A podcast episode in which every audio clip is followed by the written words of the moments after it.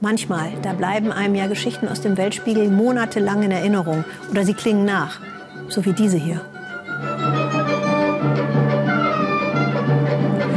Vor zwei Jahren, da berichteten wir über das Orchester An-Nur wal Amal, Licht und Hoffnung aus Kairo. Das sind Musikerinnen, die weder ihr Instrument noch die Noten sehen können. Das wohl einzige Blindenorchester der Welt. Und was, das hat Daniel Hechler sich dann gefragt, ist eigentlich aus ihnen in der Pandemie geworden? Licht am Ende des Tunnels. Nach Monaten zurückgezogen in der Wohnung traut sich Marwa wieder öfter raus. Ihre Mutter führt die blinde Musikerin mit Bedacht durch Kairo. Wegen Corona ist jede Berührung, jedes Tasten für die 32-Jährige ein Risiko. Marwa will ihr Leben zurück, wieder spielen.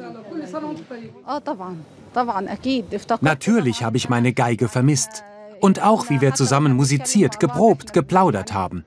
Ich hatte Angst, meine Fingerfertigkeit zu verlieren, all die Kompositionen zu vergessen, die ich über die Jahre mühsam auswendig gelernt habe.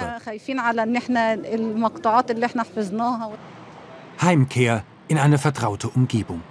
Viele Jahre ging Marwa am Institut Licht und Hoffnung zur Schule, lernte Geige. Es war ihre Chance auf ein selbstbestimmtes Leben, in einer Gesellschaft, die Menschen mit Behinderungen lange einfach weggesperrt hat. Die gut 100 blinden Schülerinnen sind eine eingeschworene Gemeinschaft. Sie lernen, musizieren, essen und schlafen im Institut. Corona riss sie auseinander. Die Instrumente blieben hier, jetzt sind die begabten jungen Frauen zurück. Vorläufig zumindest und in kleinen Gruppen, mit viel Abstand und wenig Routine.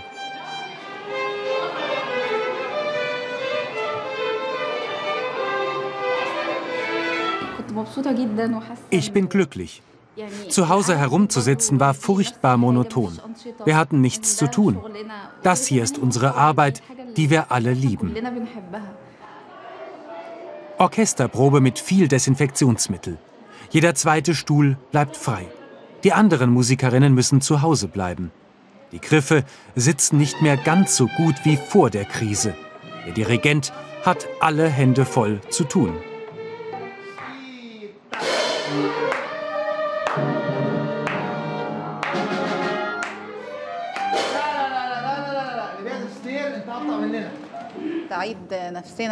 Wir kommen langsam wieder zu unserem alten Niveau zurück.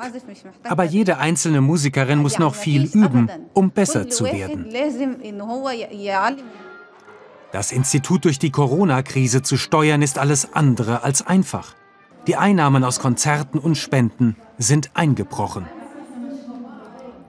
Ganz im Ernst, ich mache mir große Sorgen, dass wir unsere Arbeit hier nach so vielen Jahren einstellen müssen.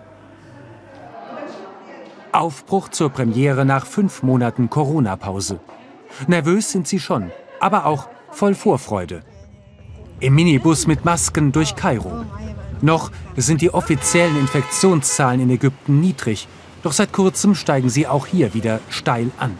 Die Dunkelziffer dürfte hoch sein. Auch deshalb ist es ein Konzert im Freien, vor wenig Publikum, organisiert vom Kultusministerium. Ich freue mich riesig. Ich habe die Konzerte so vermisst. Die Atmosphäre, das gemeinsame Erlebnis mit meinen Freundinnen.